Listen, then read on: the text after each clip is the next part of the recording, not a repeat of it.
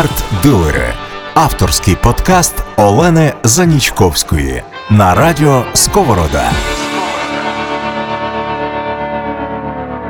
Всім доброго дня, мене звати Олена Занічковська і в ефірі черговий випуск подкасту «Артилери» від Радіо Сковорода та платформи «Артфолайф». А сьогодні у нас в гостях Данило Ільницький. Данило, привіт. Найщиріше вітання. А, Данило – філолог, літературознавець, кандидат філологічних наук, музикант, викладач в Українському Католицькому університеті. Данило, у нас є прекрасна традиція, ми переходимо в подкастах на «ти». Ми виходимо з зони комфорту і назад вже не заходимо. Тому будемо будем так рухатись. Дякую. А, з Данилом ми сьогодні хотіли охопити неосяжне. Ми, а, коли, коли думали, про що говорити, вибрали тему «А давай поговоримо про модернізм». Ну, так собі взяли просто і поговоримо про модернізм. Данило, може перед тим, як ми почнемо про це неохопно, неосяжне говорити, розкажи трошки про себе, взагалі, власне, про... про чим ти займаєшся? Чому модернізм – це сфера твоїх інтересів? В чому особливо ці інтереси? Щоб трошки познайомити слухачів з тобою. Так, дуже приємно мати таку нагоду бесіди. Я, перш ніж сказати про себе, коротенько я скажу таке от про, про тему нашої розмови, про модернізм. Це дуже цікаво, тому що ця розмова насправді достатньо стара.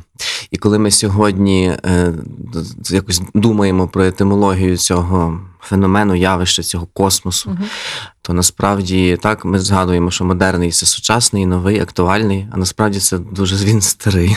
Так? Тобто, старий і, модернізм. І це так цікаво, коли люди, які, наприклад, сьогодні намагаються винаходити якісь певні речі в мистецтві, uh-huh. в якійсь актуальній мистецькій практиці, чи зрештою в якихось теоретичних ідеях, часто зустрічаються з тим, що все це вже давно було. Але ми до цього повернемось. Uh-huh. Якщо про мене, то я скажу виключно в ключі модернізму.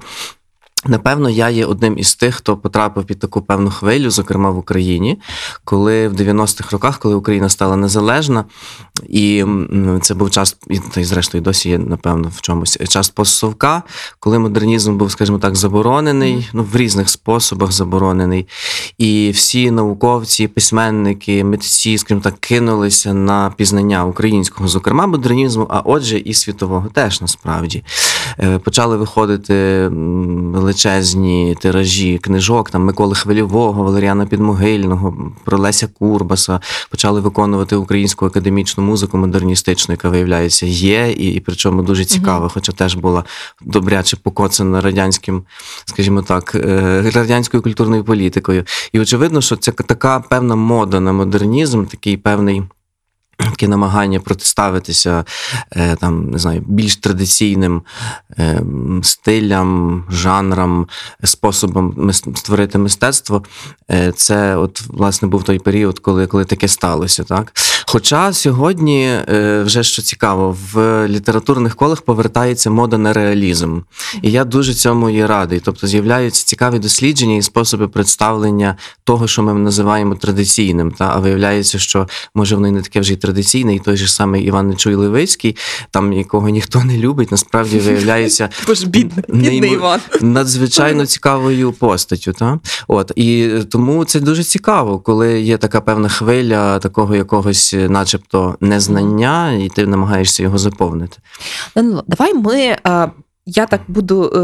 таким, знаєш, цим незнайкою. Буду, буду ставити питання. Давай перед тим, бо ми так говоримо, модернізм, модернізм. Давай спробуємо трошки окреслити. Я розумію, що це так зараз категорійно-понятійний апарат, звучить страшно, але давай от нашим слухачам і для себе, для нашої розмови спробуємо окреслити. Коли ми говоримо про модернізм, що це взагалі таке? Угу. Ну так, треба якось налаштуватися, що нас слухають не студенти, вимкнути в собі викладача, зараз кнопочку натисну.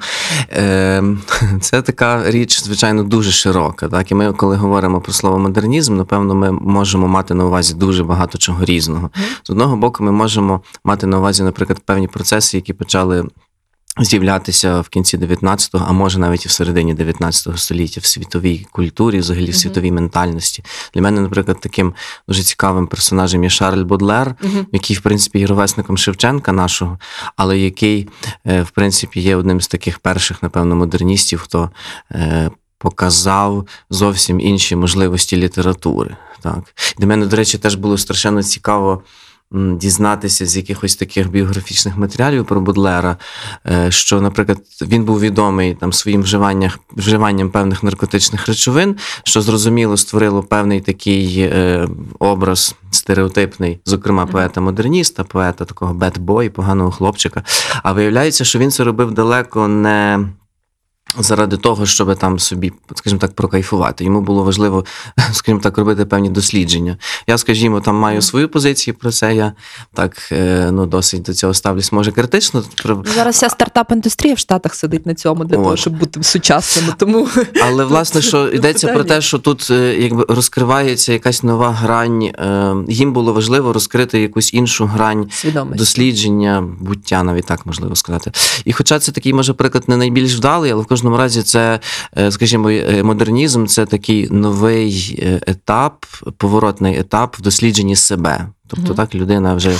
Тобто, ну, якщо ми говоримо про часові рамки, тобто, коли ми, відколи ми можемо говорити про модернізм, і чи є якась країна, чи ряд країн, яких можна вважати там матір'ю, батьком, не знаю. Тобто, де, де, де, де розпочався взагалі модернізм, як те? Чи, чи це була така більш глобальна штука? Ну, така трошки європоцентрична штука, звичайно. Mm-hmm. От, ну, ми всі живемо в такій європоцентричній та, свідомості. Звичайно, Штати тут теж мають такий свій mm-hmm. дуже цікавий, особливий голос. І цікаво дивитися, як, наприклад, Сполучені Штати Америки долучаються до якихось дискусій і кореляцій з європейським досвідом, але вона така достатньо європоцентрична, ця штука. Mm-hmm. Хоча я мушу сказати, що е, коли вже, скажімо так, можемо говорити про певний такий, таке скріплення модернізму, особливо в двадцяті-тридцяті роки, то тут і Японія дуже цікавий голос подала. Ми знаємо японську літературу двадцятого століття, зрештою вона дуже модна, але це, звичайно, такий самобутній якийсь національний mm-hmm. свій особливий спосіб погляду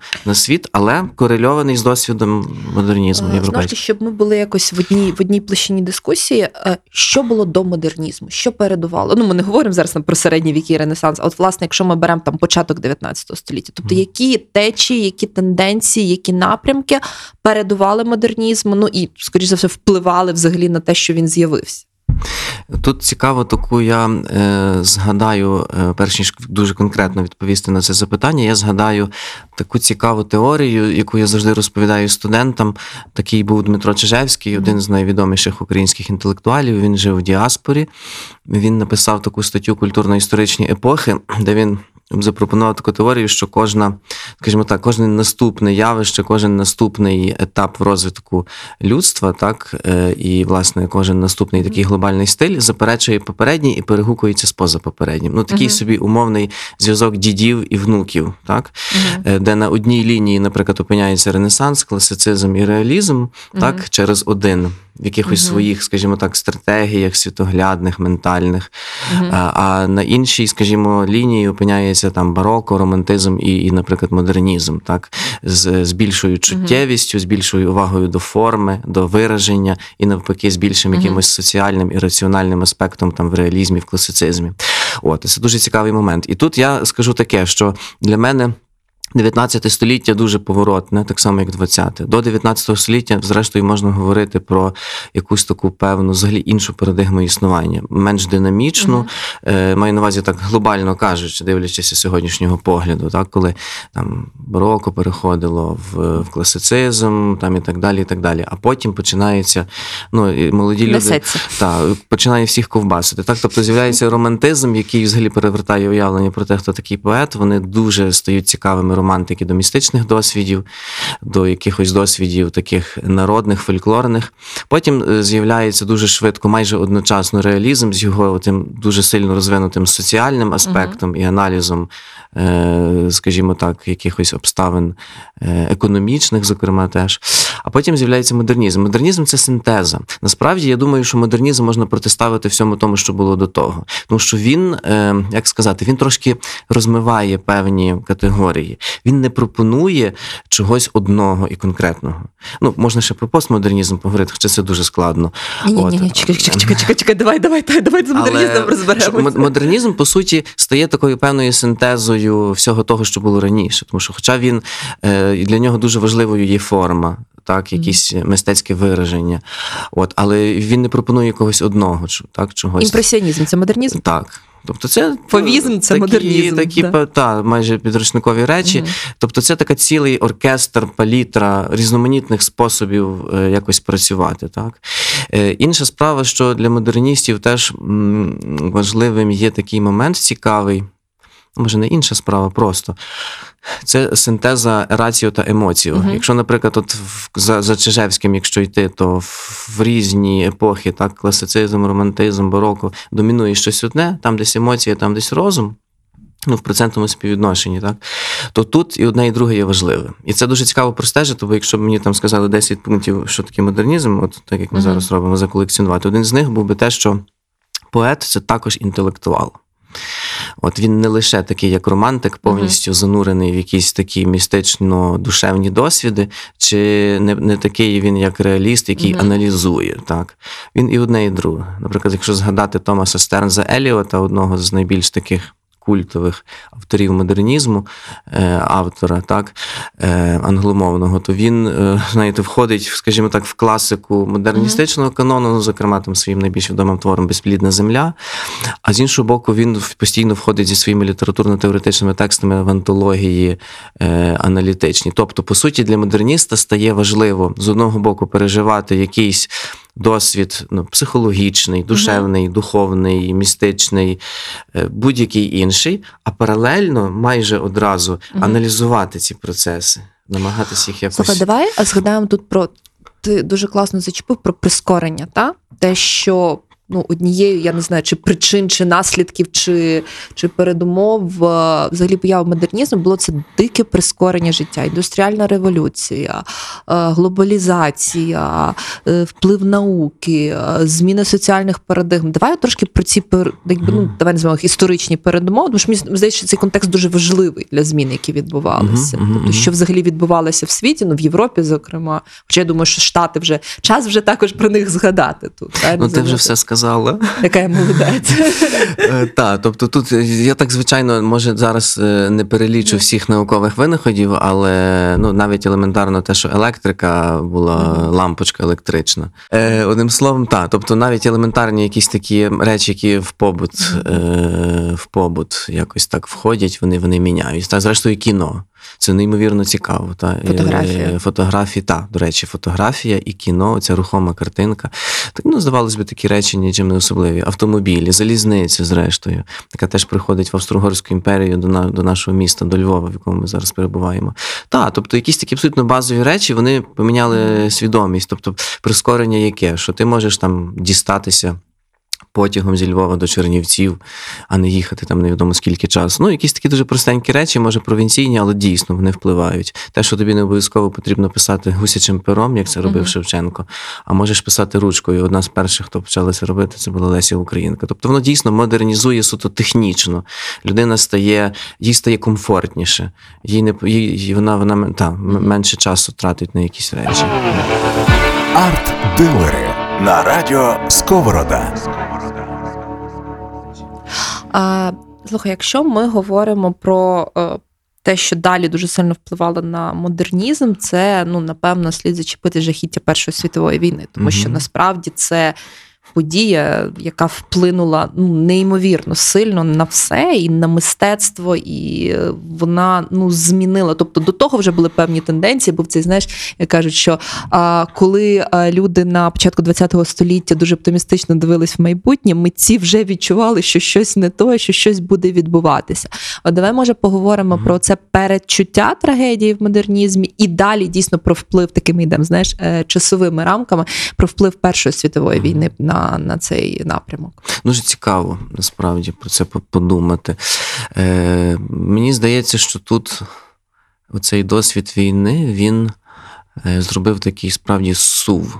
Угу. Особливо, якщо йдеться про ту частину, в якій ми зараз перебуваємо, Європи, тобто колишня Австро-Угорська імперія, яка довші роки була такою відносно стабільною, mm-hmm. та, що все може бути зруйновано. Ну, для нас сьогодні це теж таке питання актуальне, тому що ми теж живемо в період, коли ще швидше відбуваються якісь такі речі. Так? Тут революції, тут війни, тут якісь медійні речі, тут коронавірус. І ще й Фейсбук. Так. А власне так, тобто ж Перша світова війна, що все може бути зруйновано. І теж мені цікаво в модернізмі бачити такий момент. Є постійне протистояння, і досі воно існує. Ця дискусія, напевно, буде вічно, скільки існує людство, так, між тим, між якоюсь певною незалежністю мистецтва і його правом на самоцільне якесь таке існування, самоцільну екзистенцію, і його заангажованістю. І воно постійно якимись такими хвилями рухається, uh-huh. так. І стало зрозуміло, що війна, зокрема Перша світова війна, і в українському модернізмі це цікаво, мусить, змушує тебе просто, до стінки тебе, скажімо так, представляє, щоб ти мав робити вибір. Угу. Чи ти, скажімо, будеш воювати, ну, тобто за, за різні сторони, звичайно, можна би було воювати, чи ти залишаєшся десь там далеко незалежним. Mm-hmm. І, наприклад, дуже цікаво, що в Україні, ну, зрозуміло, під впливом теж європейського модернізму і європейської філософії були чудові приклади таких вдалих модерністичних авторів, які, ну, ні, ніхто би міг навіть здогадатися, що вони підуть воювати на Першу світову війну, наприклад, в, е, до січових стрільців. Так, uh-huh. я думаю, всі знають, хто такі січові стрільці, хоча сьогодні вже треба про це пояснювати молодим людям. І, наприклад, Микола Євшан, один з таких найбільш, uh-huh. е, як би це сказати, ну, в хорошому сенсі цього слова, модерністично-агресивних uh-huh. теоретиків і критиків, геніальний чоловік, насправді, е, який критикував народництво, який постійно дискутував, наприклад, з Єфремовим, Сергієм, uh-huh. він пішов воювати. Це дуже цікава тема, так, оце пробудження якогось такого мілітаристського, е, прихованого десь там всередині моменту. І це, до речі, теж стосується і жінок. Слухай, перед тим, як ми перейдемо до теми України, тому що ми як туди підемо, ми вже звідти не повернемось, а знову ж таки для наших слухачів хотіла б тебе попросити, можеш обрати декілька європейських, американських, які, ну, які тобі, не знаю, ближче, більше до душі, постатей модернізму, яких би дуже радив, ну, особливо, якщо люди от, хочуть познайомитись з тим напрямком, глибше розібратись, кого б ти порадив, щоб почати? Та, можливо, трошки про твори, можливо, трошки про пости. Тут, не знаю, там, як зараз, знаєш, модно, ці топ п'ять постатей модернізму, з яких треба почати своє знайомство з, там, літ, ну, в твоєму випадку, Літератур. літературою mm-hmm. цього періоду. Ну, Модернізм я, для чайників. Я думаю, що тут, я зразу скажу таку методологічну штуку, mm-hmm. що дуже рекомендую не обмежуватися одним мистецтвом, тобто mm-hmm. зразу брати і малярство, і музику, і, ну, там, наприклад, з фільмами теж можна попробувати. Хоча, от давай, список. Клод Дебюссі. Це Ой, обожнюю, клас, так. Тобто класика з класик, це є початки модернізму, але для тих людей, які хочуть справді якось собі збагнути, що ж, що ж воно таке, то от можна там послухати Моцарта, угу. так, який є класикою, та? Класичною і класикою. класичною класикою, та? І послухати Дебюссі, і зразу стане все зрозуміло, так? Теж я би ще згадав такого француза Морис Равель. Так. Ну, тобто, знову ж таки, я кажу про таких справді mm-hmm. дуже топових mm-hmm. композиторів, наприклад. Ем, стосовно малярства, малярства. Ну, тут я знову ж таки назву всіх тих самих найбільш відомих mm-hmm. Моне, так, і в, в українському випадку про Труша, хочу сказати, mm-hmm. так? Це mm-hmm. дуже цікавий художник, який на, на собі показує показує ті початки, так, тої зміни парадигми. Бо потім, так, потім були навіть, я б сказав, може, і ще цікавіші художники в міжвоєнний період, але тут от видно зразу цю зміну, uh-huh. так, воно на контрасті сприймається, Іван Труш. От, якщо говорити про літературу, ну, то, ой, тут буде важко мені щось таке вибрати. Давай, ми, ми нікуди не спішимо, але... може бути більше, ніж п'ять. Я би, можливо, все-таки почав з поезії, uh-huh. з Поля Верлена. До речі, який навіть мені от в цьому дуеті відомому Поля Верлена Артюра Рембо навіть трошки ближче до душі, ніж Чому? Рембо. Ну, він мені, він мені такий дуже, як сказати, гармонійний. Угу. Тобто модернізм, він є різний, і він є часто теж такий е- складно-кострубато некомфортний, угу. але він є теж і гармонійний.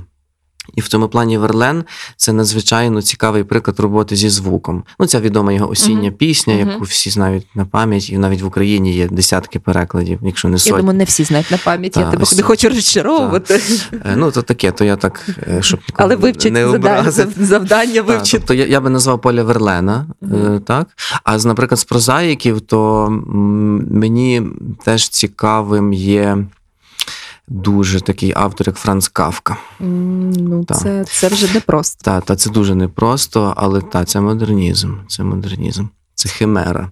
Це є якась така зміщена реальність, я б навіть так сказав. Е, ну, тут яка ще справа.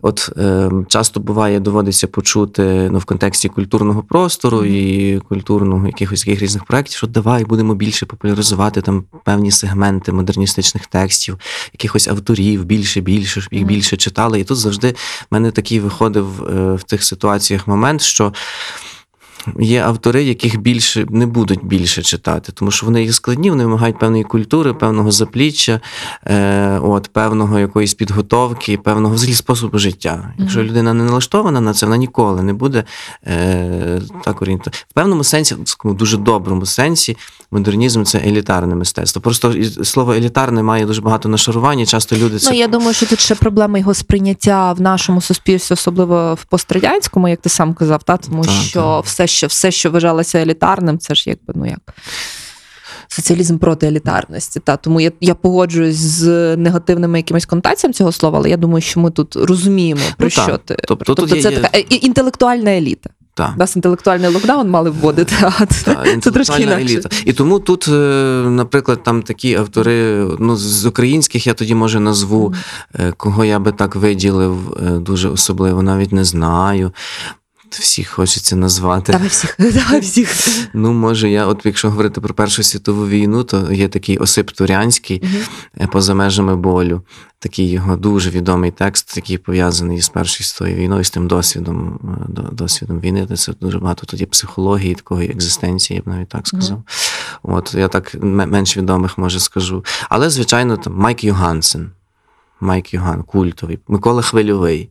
Та він, він нібито всі, всі знають Миколу Хвильового, але питання в тому, наскільки ми розуміємо якісь такі концепційні речі. Та. Uh-huh. Тобто він відомий найбільше як такий культуртрегер, як лідер середовища, але це е, таке сильне, прозове, модерністичне письмо, яке ми ще uh-huh. маємо якось аналізувати і аналізувати. Та. От. Артилери на радіо Сковорода.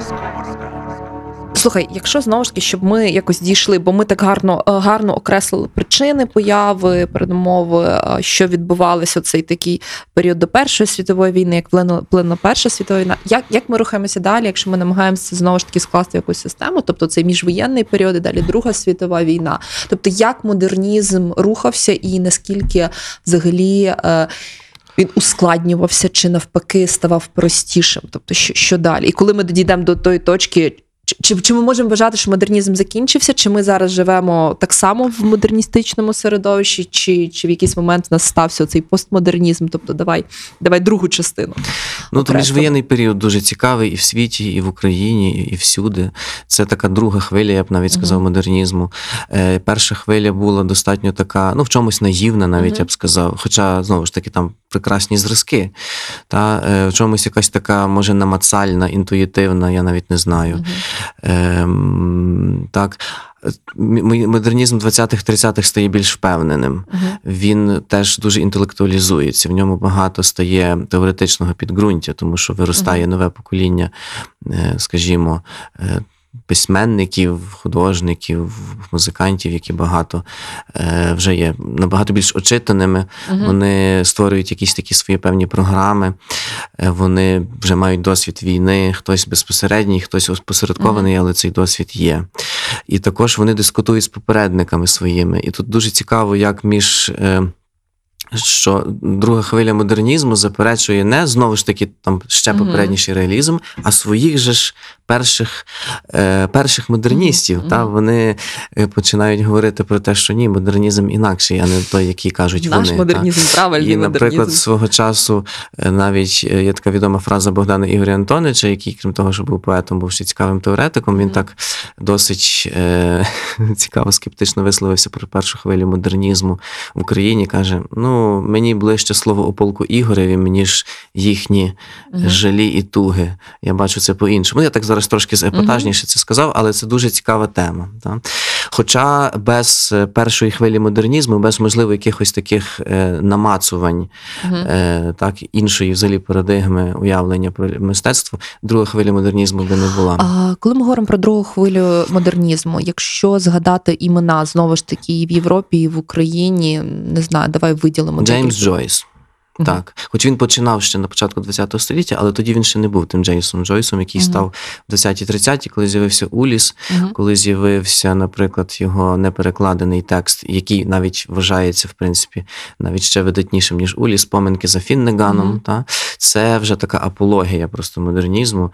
Так, це дуже складне згущене письмо, повністю побудоване на, як би так краще сказати, на якихось мовних парадоксах і на дуже таких, як би то так сказати, локально-національних теж ідіомах, mm-hmm. ментально-архетипних. Я так вже тут починаю, вмкнулась кнопка, зараз виключу, викладацька. Та? Тобто це така надзвичайно складна річ до прочитування. Mm-hmm. І, власне, що там, в чому, в чому суть, суть, як би так краще сказати, в тому, що от на, на тому такому поміжів'ї між мовним експериментом, mm-hmm. який часто сприймається як самоцільний, і якогось, ну, простішого сенсу, якраз і полягає, так мовити, ця фішка. Так? Uh-huh. Тобто тут не так, що форма і зміст окремо, і ага, ну добре, він дуже складний формально, але давайте ми зараз дослідимо і вилучимо, які головні сенси тих текстів. Uh-huh. Там воно все побудовано також і на тому, що процес є важливий, саме такий спосіб існування. Тобто цей момент «як», uh-huh. він дуже щільно змонтований з моментом «що», uh-huh. ну, як так, якщо так простіше сказати. От. І тут, тут я би, власне, виділив його. двадцяті тридцяті роки – це також авангард. Uh-huh. Це величезна тема, яка навіть в Україні вже дуже добре розпрацьована. Ми маємо купу різних цікавих робіт і представлень, і проєктів. Візуального авангарду, театрального uh-huh. авангарду – це Лесь Курбас. От, і, зрештою, теж літературного авангарду, який в нас був. У нас він, звичайно, був, так, як би це сказати, пов'язаний з ідеєю революційності, uh-huh. ідеєю такою, ну, комуністично-соціалістично-лівою. Це дуже складна тема, тому що ми знаємо, що Микола Хвильовий, який себе позиціонував як дитя революції, застрілився через розчарування в цій же ж революції, в втіленнях ідеї uh-huh. цієї революції. Так? Але це, це дуже цікаво. Ну, звичайно, таким, напевно, найвидатнішим авангардистом в літературі є Михайль Семенко, такий славний чоловік своїми такими експериментами, так, uh-huh. і епатажною тезою «Я палю Кобзар» Шевченка. Ну, тобто це така теж радикальний, такий, радше, можливо, програмовий розрив з традицією. Uh-huh. От, і е, доходить своєї апології двадцяті-тридцяті роки. Та? Авангард, я не скажу, що авангард руйнівний, наприклад, uh-huh. що він насправді десь має своєю метою знищити все попереднє. Ні, він має на меті якось теж перебудувати фокуси. Так, він дивиться вперед, в майбутнє. Але тут, знову ж таки, те, те що вже ти згадувала про, про Другу світову uh-huh. війну. І якщо говорити про зв'язок воїн з літературою, то ці дві війни, все, що є між ними спільного, це те, що, що це війна. Так просто, що хтось там, ну, воюють, стріляють, вбивають і так далі. Але ментально і на рівні якихось процесів, які були перед тим і після, це дуже страшенно різні речі. Uh-huh. Так, Друга світова війна – це, напевно, в певному сенсі навіть найбільший катаклізм за історією людства, ну, принаймні, може, десь до наших теперішніх часів. Бо це дійсно така, ну, скажімо так, не на життя, а на смерть. Uh-huh. І особливо ідентичність митця, який навіть не просто був поставлений перед, в часі і після Другої світової війни перед вибором, яку йому орієнтацію обирати, mm-hmm. які естетичну платформу вибирати, так, чи рухатися ближче, скажімо, до експерименту, чи залишатися в полі такої більш гармонійного, якогось такого філософського перебування. Тут вже справді було е, щось набагато більше. Та отут ми зараз на вулиці Шота-Руставелі записуємо цю розмову. Тут недалеко м- в в, по-моєму, будинку вісім А теперішньому під час Другої світової війни деякий час жила така Зузанна Гінчанка, mm-hmm. польська письменниця, єврейка, яку недавно відкрили так більше в літературному просторі, скажімо так, Східної Європи, яка ну, була модерністкою, mm-hmm. була така представниця варшавської літературної богеми. Так вона якось обрала собі цей такий якби полоноцентричний напрямок mm-hmm. своєї ідентичності, хоча була єврейкою. І тут вона переживала надзвичайно такі складні речі, пов'язані з тим, що на неї господиня того помешкання, в якому вона жила і приховувалася від німців, донесла. Mm-hmm. І в результаті потім її, ну вже, правда, в Кракові, на жаль, знищили. Але, власне, це стало причиною написати такий дуже, дуже непростий текст, якраз пов'язаний з тим, що вона просто знала, що, що прийде смерть.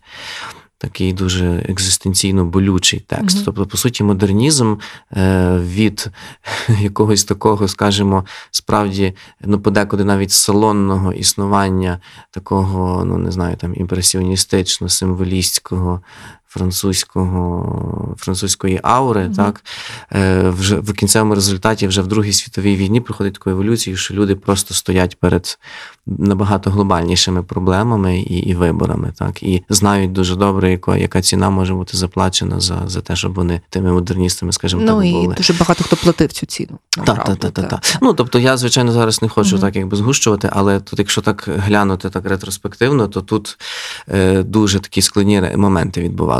І потім приходить вже, звичайно, той момент, напевно. Я, тобто я не претендую на якісь там mm-hmm. теорії, на якусь там винахід, але мені здається, що якраз після Другої світової війни під певним кутом зору можна говорити про кінець модернізму. Uh-huh. Так, і говорити, або принаймні, що він зовсім інший. Можливо, в деяких країнах він був запізнілий. Тобто в uh-huh. Україні багато чого просто суто з технічних причин, бо не давали, uh-huh. якщо так попростіше говорити, відбулося пізніше. Так, тобто там, прогресивний рок сімдесятих в нас стався в дев'яностих. Так, е, якісь певні речі, які відбулися десь в сорокових-п'ятдесятих uh-huh. роках, в нас сталися в дев'яностих роках. Так? Uh-huh. Е, там, дуже багато скептиків в літературознавстві говорять про те, що там Андрухович Неборак і Рванець був бабу, що це там це не постмодернізм, це насправді якісь відгумони авангарду. Ну це таке, це є різні на це думки. Насправді воно все так відбувається, що воно і постмодернізм, але і відгумони, і відгумони авангарду. Тобто в нас якось так завжди виходить, що люди, українці, вмудряються дуже е, і бути суголосними актуальним питанням, але воно це ще закривати якісь попередні незакриті гештальти. Та... Артилери на радіо Сковорода. Ну, тут, тут питання, власне, знову ж таки, якщо брати цей підхід, що кожна наступна, наступна течія якби протиставлялася попередній, але мала відгомін перед попередньою, постмодернізм, він протиставляє себе модернізму? Чим він є? Тобто ми mm-hmm. зараз живемо в яку епоху взагалі? Що відбувається в нас? Ну, я е, думаю, що в постмодернізмі найбільш такою вдалою позицією буде сказати, що я не знаю, що таке постмодернізм, щоб себе перестрахувати від всіх можливих потім шпильок з боку моїх надрозумних фейсбук-друзів. Але е, я собі так думаю, от якщо так справді без... без таких неймовірно фахових заглиблень, так, що модернізм, модернізм є таким палітрою багато всього, багато mm-hmm. чого різного. Він пропонує різні стилі. Модернізм – це шатро, це такий mm-hmm. дашок для дуже-дуже різних способів якогось стилістичного вияву. Mm-hmm. Він, модернізм – це багатоголосся, модернізм – це без сумніву, акцент на творчому самовираженні. Модернізм – це експеримент. Модернізм – це свобода. Свобода звертатися до соціальної теми або до неї не звертатися. Uh-huh. Але це і одне, і друге є модернізм. Так? Це якась така, ну, не знаю, там...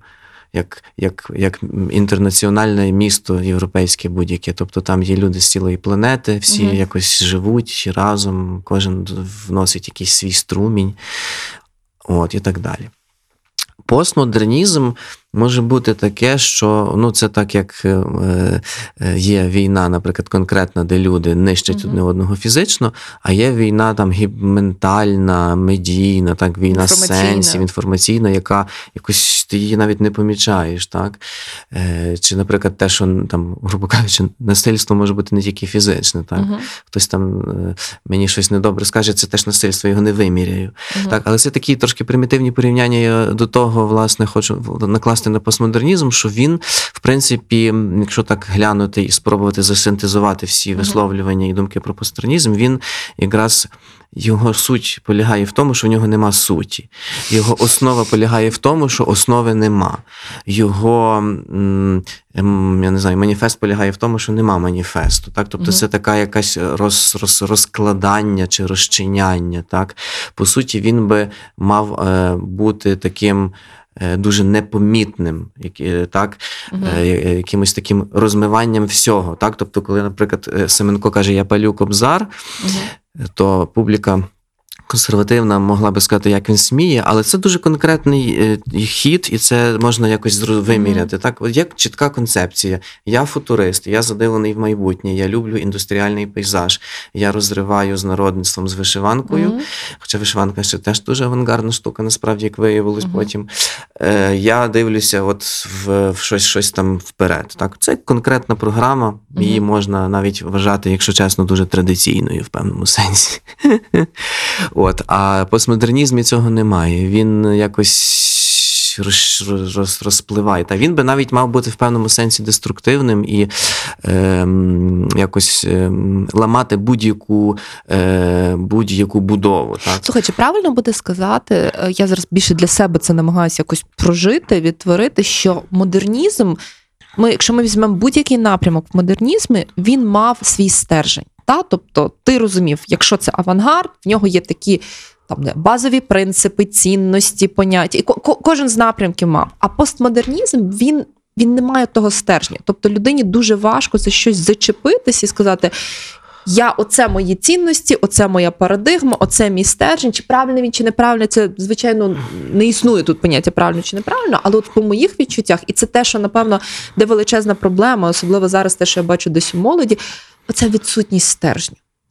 Ну, тут цікаво, звичайно, ми вже так перейшли mm. на таку соціальну трохи річ. Стосовно постмодернізму, то тут е, теж, знову ж таки, я застерігаюся, mm. що я не є дослідником постмодернізму. Тобто зараз я більше так собі рефлексую, mm. так, як, mm. як загалом літературознавець, так, бо, напевно, що хтось більш фаховий міг би мене скритикувати. Але, власне, в моєму сприйнятті це така річ, що от може бути і так, може бути і так. Mm-hmm. Так, і це е, дуже часто є проблема, наприклад, при, е, ми там з моїм сином розмовляємо собі на якісь певні теми, і дитина від природи, так, від природи, вона хоче часом якусь певну конкретику. І, наприклад, він от е, мусить мати, та дитина, е, е, принаймні, навіть психологічно, якісь певні чіткі конотації, так? Е, наприклад, що я там йому кажу якусь там синтезу, там, умовно, він каже, ну, а це добре чи погано? Та? І як там було в тому старому віршику, що таке хорошо, що таке плохо. Та? Та, тобто, тобто, там, наприклад, тобто... Ну, тобто він розуміє, що українсько-російська війна, хто тут поганий, а хто mm. тут добрий, скажімо mm. так. Він, він змушений просто це зрозуміти. Так? Але там, коли йдеться про якісь там, не знаю, Дуже, дуже важко буває пояснити дитині, що насправді ця, умовно, там, ця людина зараз вчинила не дуже добре, але загалом це хороша людина. І якось mm-hmm. треба до цього привчати, до того багатоголосся, це не завжди є легко дитині. Та? Відповідно, так само в якихось таких світоглядно-методологічних речах, mm-hmm. в тому числі в мистецтві, в тому числі в якихось таких, в сфері культури. Так? Mm-hmm. Може бути і так, може бути і так. От і постмодернізм, так. Ем, Там, чи, наприклад, в питаннях релігії ми mm-hmm. маємо неймовірно величезну кількість е, різних релігійних течій. Я навіть, ну, зараз не кажу, можливо, mm-hmm. про секти, а про такі навіть традиційні mm-hmm. речі. Та? І воно, в принципі, так, ми знаємо, там, умовно, є православні, є католики, так, е, от, ніби всім йдеться про одне і те саме, але ж воно зовсім щось різне. Або, наприклад, взяти релігії всі світові, якщо так дослідити глибше, то взагалі і, насправді і мусульманство, і буддизм, і християнство десь там в глибині йдеться про одне і теж. От. Ну, але постмодернізм якраз любить ці різниці е- і так далі. Хоча зараз, наприклад, дуже цікавий є момент. Мені здається, що люди, якраз, от як ти кажеш, потребують певного стержня, і вони його починають шукати. Система координат. Так, вони починають його шукати. Я не скажу, що постмодернізм – це погано.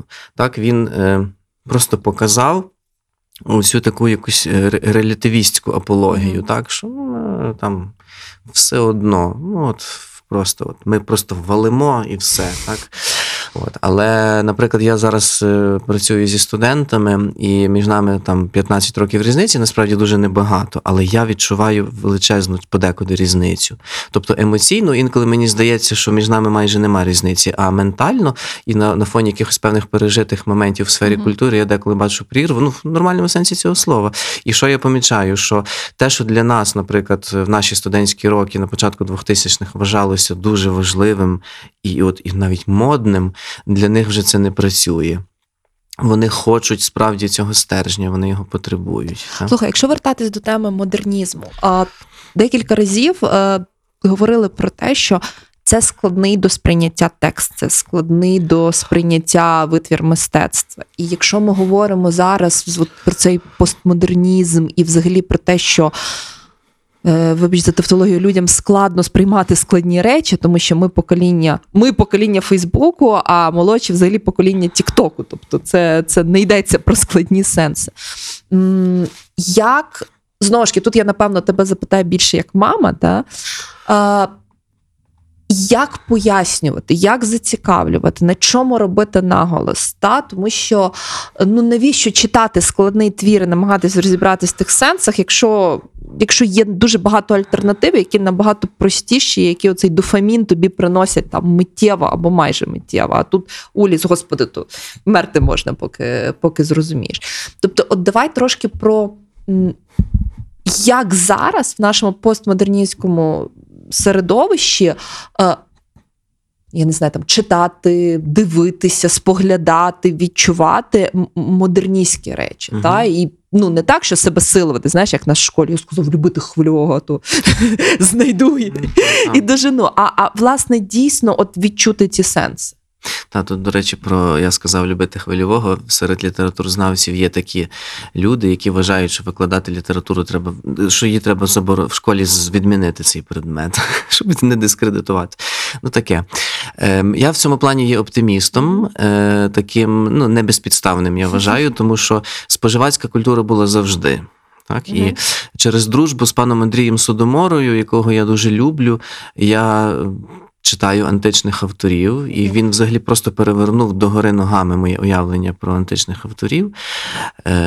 Це настільки живі, інтерактивні люди, просто вражений. Так? Але до чого я це все веду, що, виявляється, споживацька культура була і в античності. І ми чомусь думаємо, що там... Все було колись інакше, всі там були дуже нормальні розумні. Ж люди були, все інтелектуальні. Було, все було абсолютно так само. Людина раніше завжди, було краще. З, з, з людини, та, звичайно, багато речей є втрачено, то навіть мови не може бути про то, і якісь є загальні тенденції. Але все-таки я знаю і бачу, що є, завжди є частина людей, які замало цього, наприклад, якогось такого, там, того ж таки фейсбучного. Не було Фейсбуку, раніше були газети всякі бульварні, не було газет, були плітки усні, не було пліток усних, були якісь розваги в колізеї. Воно, ну, все було. Але до чого я це все веду? Що це як з їжею. Ми можемо, звичайно, взяти майонез і хліб, і намазати, і з'їсти, ну і, в принципі, не мерти з голоду. Можемо собі класно підготувати такий обід гурманський і отримати задоволення, чи з алкоголем тим же. Та? Тобто є, є там якась бадяга, перепрошую, а є якісне вино, яке, ну, це культура, скажімо так, ну, в малих дозах, звісно. Але так само працює це з інформацією, з літературою. Людина, в принципі, вже не така і примітивна істота, і, і може не всі, але частина людей завжди розуміє, що недостатньо, хочеться щось більше, хочеться щось ага. глибше. Та?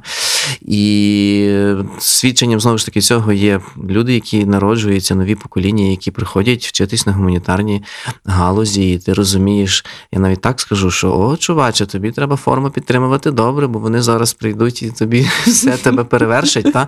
Я так скажу. Тобто тут ми, я маю таку оптимістичну річ, що література, в принципі, завжди була складною, просто вона складніша є, чим далі, тим більше, але ми ніколи не охопимо, очевидно, масово того сегменту е, так, публіки, щоб, mm. щоб її привчити до чогось глибшого, але завжди залишається та частина, яка буде плекати цю елітарність в хорошому сенсі. Інша справа, що люди, які, і це теж в модернізмі був цікавий аспект такої популяризації певної, ну це більше серед культуртрегерів, а не митців, що нам не треба нехтувати простішою публікою і вміти з нею говорити. І, скажімо, той рівень, скажімо, попси, рівень якогось такого доступного наративу теж максимально підняти вище. Mm-hmm. Можна, можна насправді цілком це, це зробити. От, але я просто думаю про те, що стосовно модернізму, то тут е, дуже багато важить від атмосфери, від середовища, ну і перепрошую за таку, може, банальну фразу, від державної політики, від атмосфери в країні. Ой. Ну, тобто, в якому сенсі? Якщо цивілізована країна е, на чолі з мудрими людьми, ну, ідеал, утопія, та, вона культивує е, оці моменти. І, наприклад, mm. якщо, е, це трошки смішно, але якщо, наприклад, в країні там вважається, що той, той, той, той наш митець, от ми його любимо, бо він дуже важливий, то людина, яка... Е, Вона може підійти трошки іншим шляхом до нього. Uh-huh. Вона почне з того, що він всюди культивується, і вона якось, ну, її це просто на рівні якогось зомбування переконає, що ну, він ж важливий, він, а чому? І вона тоді почне досліджувати чому, а не навпаки. Та? І мені недавно випала нагода бути в школі вільних та небайдужих. Mm-hmm. Олесь Пограничний mm-hmm. зробив таку екскурсію, гарно прийшлись по школі, там щось одне, друге, mm-hmm. третє. І я собі так дивлюсь на стінах, якісь різні цікаві цитати, різні цікаві портрети людей, mm-hmm. так зроблені дуже, ну, щоб дітям було це інтерактивно цікаво. І я так думаю, от які ви якісь такі класні цитати повибирали з різних, до речі, українських mm-hmm. модерністів, там Лесь Курбас, ще там mm-hmm. інші. Я думаю, ну, от дуже, здавалося, що дуже просто, просто на стінах все дати. Він mm-hmm. каже, а от комуністи, тоталітарна держава, вони дуже йшли схожим шляхом. Вони, у них інфраструктура, насправді, от, от задумуємось над цим, була дуже класна. Всюди, де тільки можна, на каналізаційних люках портрет Леніна. Так? Тобто ці маркери, створення оці, середовища. Цей імідж, він постійно присутній, і ти розумієш, що ти інфраструктурно перебуваєш в якійсь парадигмі. Тобто, так само тут, я маю на увазі, якщо, наприклад, в певній країні, в певній державі, культура є важливою, і вона є якби промаркована uh-huh. якимись, ну, бажано сучасними, глибокими і інтерактивними методами, то людина буде в цій атмосфері виростати, і навіть якщо вона там не зрозуміє всіх е, якихось м, сенсів Джойса, але тоді, коли її дитина, наприклад, прийде і скаже, тато або мама, я хочу йти на філологію, вивчати модернізм, то батьки, е, може, не будуть розуміти там глибин Джойса, але скажуть, іди, дитину, бо це я розумію, чому це важливо. Ну, я не знаю, я так mm-hmm. кострубато пояснив, але сенс відчитується. Ну, ми, на жаль... А... Як, на жаль, на щастя, напевно, в нас настільки класно пройшла розмова, і ми не встигли а, поговорити про український модернізм, тому ми будемо, я так ставлю тебе вже перед фактом і говорю слухачам писати другий подкаст, власне, про український модернізм. А, я дуже-дуже тобі дякую, дуже глибинна вийшла розмова. Я сподіваюся, що, знаєш, я завжди собі ставлю якусь ціль, от для чого, яку проблему ми вирішуємо конкретно цим подкастом. Та? І я думаю, що було б дуже-дуже добре, якби після прослуховування цього подкасту, по-перше, наші слухачі трошки би собі більше почитали, подивились, в принципі, про модернізм, тому що дійсно неймовірна кількість різних течій, течій, які іноді вступають в конфлікти між собою, які підтримують один одного. І друге, дійсно спробували, знаєте, як таке домашнє завдання, взяти складний модерністський текст і спробувати отримати від нього задоволення. Данило, я тобі дуже дякую за розмову і до наступного подкасту. Дуже дякую. Артилери. Авторський подкаст Олени Занічковської на радіо Сковорода.